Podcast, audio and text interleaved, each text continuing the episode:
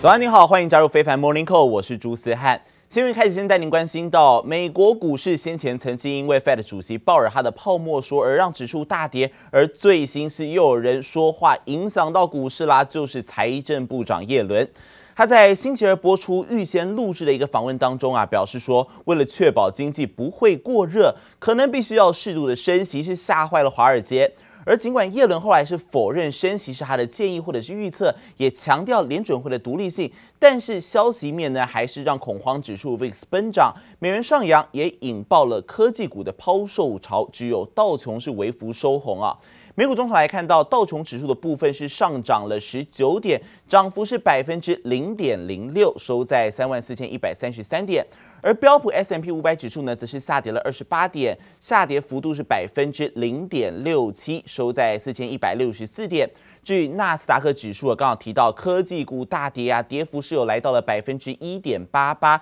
下跌了超过两百六十点，收在一万三千六百三十三点。而费城半导体的部分呢，这个跌幅一样是有百分之一点六，下跌了四十九点，收在三千零二十四点。那么耶伦他到底是说了什么呢？他其实是表示啊，为了防止大规模的政府支出所导致的经济过热，所以才会需要适度升息。而就是适度升息这一句话呢，冲击到了美股盘中短线来跳水，也才让纳斯达克指数是跌幅来到了百分之一点八八。Be that interest rates will have to rise somewhat to make sure that our economy doesn't overheat. even though the additional spending is relatively small relative to the size of the economy. So it could cause some very modest increases in interest rates to get that reallocation. These are investments our economy needs to be competitive and to be productive. 耶伦在这个录制的访问当中是表示，相较于整体经济，政府的额外支出规模虽然比较小。但是为了要确保经济不会过热，所以可能必须要调升利率，这是让经济具有竞争力还有生产力的必要投资。而如此，就像是联准会一般的言论啊，震撼了市场，才刺激美股短线往下挫。道琼的跌幅一度扩大到超过两百点，而标普也一度跌超过百分之一。而另外还有美国的女股神的伍德，她所执掌去年大赚百分之一百五十二，六年平均回报百分之三十六的 ARK ETF 方舟哦，更是一度大跌了百分之四点八，这也导致了叶伦随后在《华尔街日报》举行的线上活动上，哎，是赶快火速来否认了自己有做出升息建议，他并表示呢，升息并不是他所预测或者是建议的事情。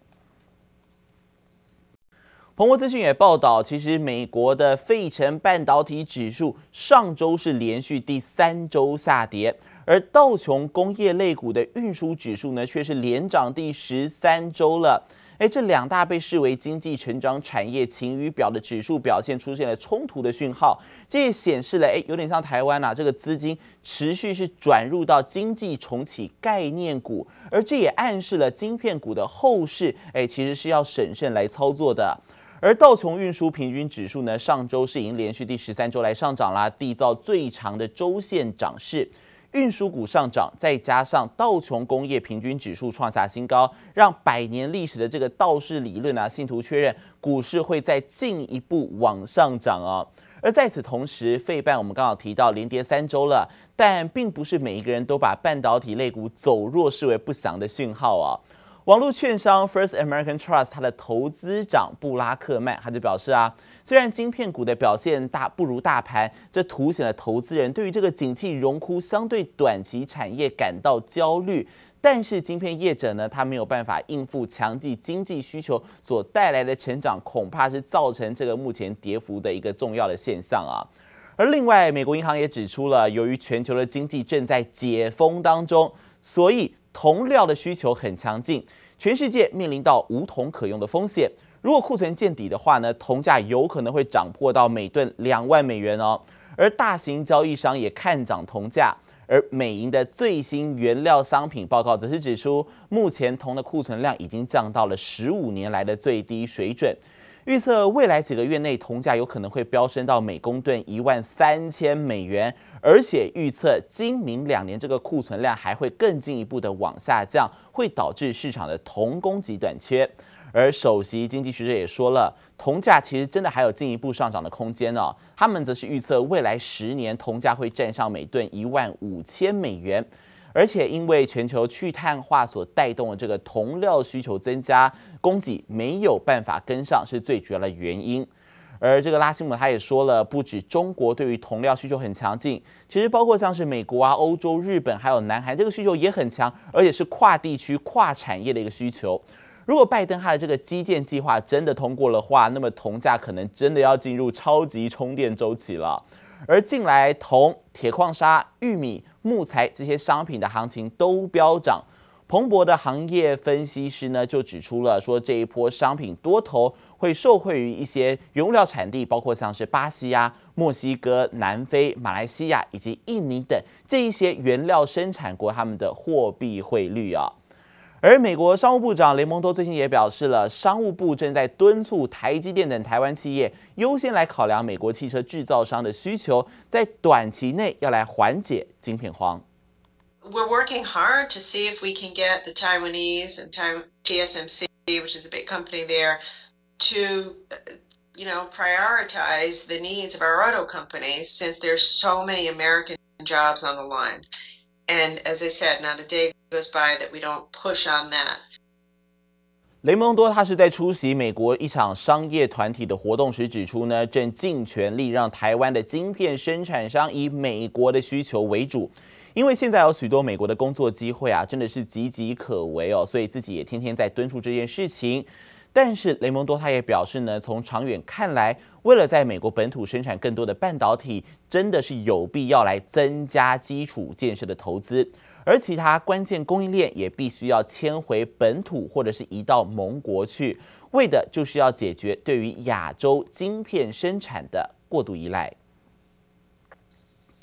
而接着来看到的是美国的电动车龙头特斯拉，哎，昨天有提到啊，他们对于中国的监管态度似乎是真的出现了明显的变化。路透社引述消息人士表示呢，由于车辆安全性还有客诉的问题，让特斯拉面临到了庞大的监管压力，因此不但是扩编团队要跟中国政府打交道，现在还很积极的参加监管会议，希望可以换取到中国官方的认同。来来来来来来来！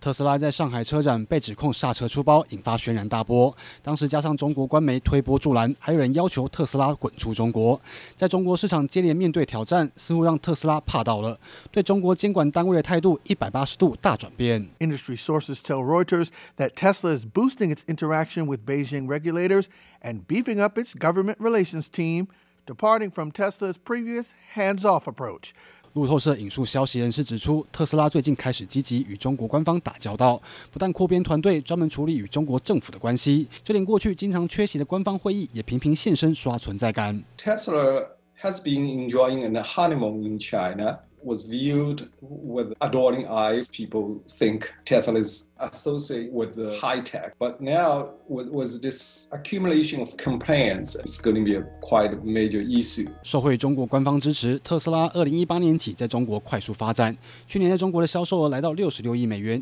占全球营收的五分之一，已经是特斯拉第二大市场，仅次于美国。不过，随着中国开始扶植自家电动车业者，特斯拉在中国龙头地位等同阻碍了政策发展。中国掀起检讨监管声浪，也让特斯拉不得不低头。The Chinese government has invested at least sixty billion dollars to support the EV industry, and it's pushing an ambitious plan to transition to all-electric or hybrid cars by 2035. 或许感受到气氛转变，特斯拉已经看齐丰田和通用，参加起政策讨论会。过去这几周至少参加了四场，从汽车数据储存、车辆对应基础设施科技、汽车回收以及碳排放都有，希望能重新建立起官方认同。吉卜力家庭综合报道。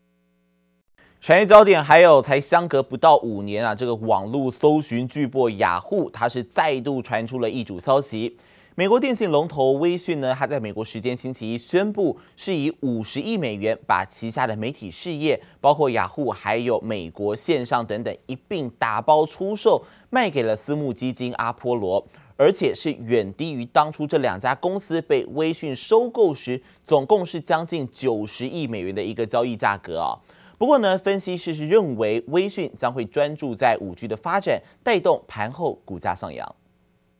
美国电信商微讯 Verizon 二零一五年砸四十四亿美元收购美国线上 AOL，二零一七年又砸四十五亿美元收购网络巨擘雅虎，从电信产业跨足网络媒体。但最新宣布以总价五十亿美元出售给私募基金公司阿波罗，让雅虎和美国线上再度换老板。I think this was a smart move for Verizon. I mean, clearly right now focused on 5G cellular assets. I think this was the right time to ultimately make this move. And if you look at the price they got, I still think a little more than some were thinking. 微讯十年来不断收购美国网络和媒体品牌，但网络广告市场由脸书和 Google 掌握，让微讯媒体梦碎，决定认赔杀出，未来将集中 5G 资源开发。I think Apollo probably look to make this bigger and bigger, probably acquire other assets. Combine it with them. Had paid a combined $9 billion for AOL and Yahoo, but then took a $4.6 billion write-down in 2018. 当初微讯共砸下近九十亿美元收购雅虎和 AOL，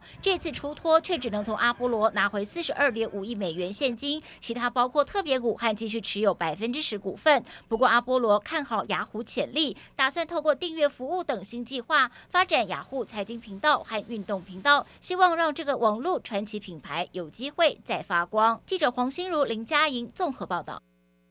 持续来关心到疫情的焦点，德国的疫苗制造商 BioNTech，还有美国所合作的辉瑞公司，要升级他们的供应链哦。预估在二零二一年要生产将近三十亿剂的疫苗，是高于先前所设定的一个二十五亿剂的目标。更研发可以在摄氏二到八度冰箱来储存六个月的疫苗，目前正在寻求批准。而反观中国的疫苗，这个效用却是频频被打上问号。世卫组织呢是发布了对于中国国药集团疫苗的评估报告，虽然是肯定对于十八岁到五十九岁的人群具有高保护效力，效力是达到了百分之七十八，但是呢也揭露了这个疫苗对于六十岁以上还有合并症人群的保护效力以及安全性是明显不足。而国药疫苗是否获得世卫组织的批准，预计在这个礼拜结束之前才会宣布。但看起来这个通过的几率将会大幅度的缩减。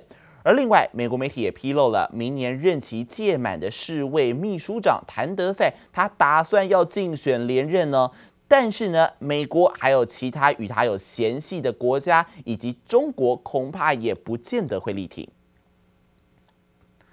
再来看到澳洲的部分，澳洲目前是实施全球数一数二严格的边境管制措施，让澳洲他们的感染人数其实是相对低的。不过，澳洲近日寄出的措施，两周之内去过印度的人，包括澳洲公民，一律禁止入境，是引发了不少争议。目前人在印度的澳洲前板球选手，他更是在社交网站上痛批澳洲的总理莫里森不让他们来回家，双手是沾满了鲜血。而莫里森则是强调啊，自己是为了要保护边境，严防第三波疫情的爆发。澳洲总理莫里森实施严格边境管制，防疫有成，至今仅两万九千八百人确诊，九百一十人病亡。更宣布两周内去过印度者，包含澳洲公民，禁止入境，引发目前仍在印度的澳洲前板球选手痛批，说莫里森的双手沾满鲜血。Slater has tweeted if our government cared for the safety of Australians, they would get us home. It's a disgrace. Blood on your hands, PM. Well, no, I don't agree with him. So, this is a decision that is being taken both in the interests of keeping Australians safe now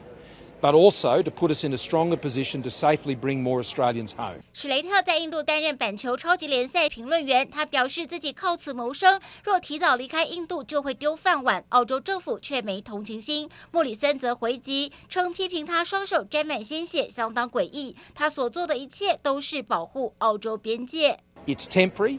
It's until the 15th of May. We will review that over the course of this week. We'll review it again over the course of next week. As we do with all of our decisions. 印度疫情恶化，澳洲祭出全球最严格管制。五月三号起，前十四天内去过印度旅客一律不准入境，澳洲公民与居民也不例外，违者将罚款六点六万澳元，相当一百四十二万台币，甚至可能被判最高五年有期徒刑。但也引发外媒批评种族歧视。据估计，目前在印度的澳洲人仍有将近九千人。记者黄心如、邓邦冠综合报道。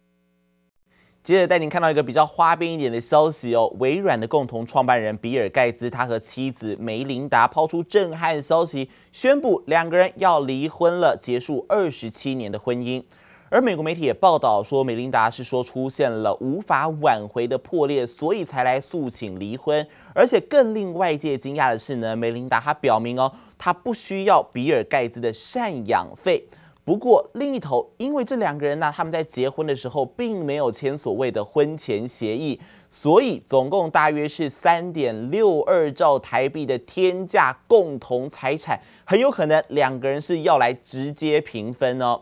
而且外界会特别关注这件事情，就是因为先前这个富豪离婚，还有谁？还有亚马逊的执行长贝佐斯，所以呢。当初他们离婚之后，这个贝佐斯的前妻啊，现在也变成了世界上最富有的女人之一。所以呢，他们的财富要如何来分配，外界当然是相当好奇嘛。而律师就表示了，他们离婚之后，诶，这个综所税的申报方式会有一些改变。不过，这些富豪他们可以坦然的离婚，可能就是因为报税方面其实并没有太大的影响。